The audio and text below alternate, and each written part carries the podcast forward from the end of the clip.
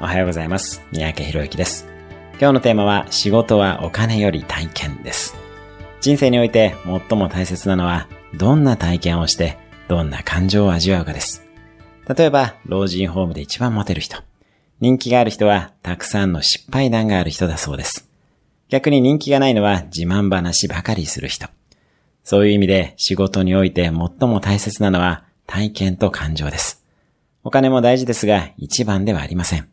あなたは仕事を通じてどんな体験と感情を味わいたいでしょうか？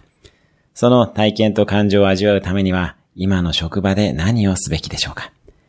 仮に今の職場や仕事で無理だとするならばどんな挑戦をすべきでしょうか？今日のおすすめアクションです。仕事を通じて味わいたい経験と感情を3つずつ書き出してみる。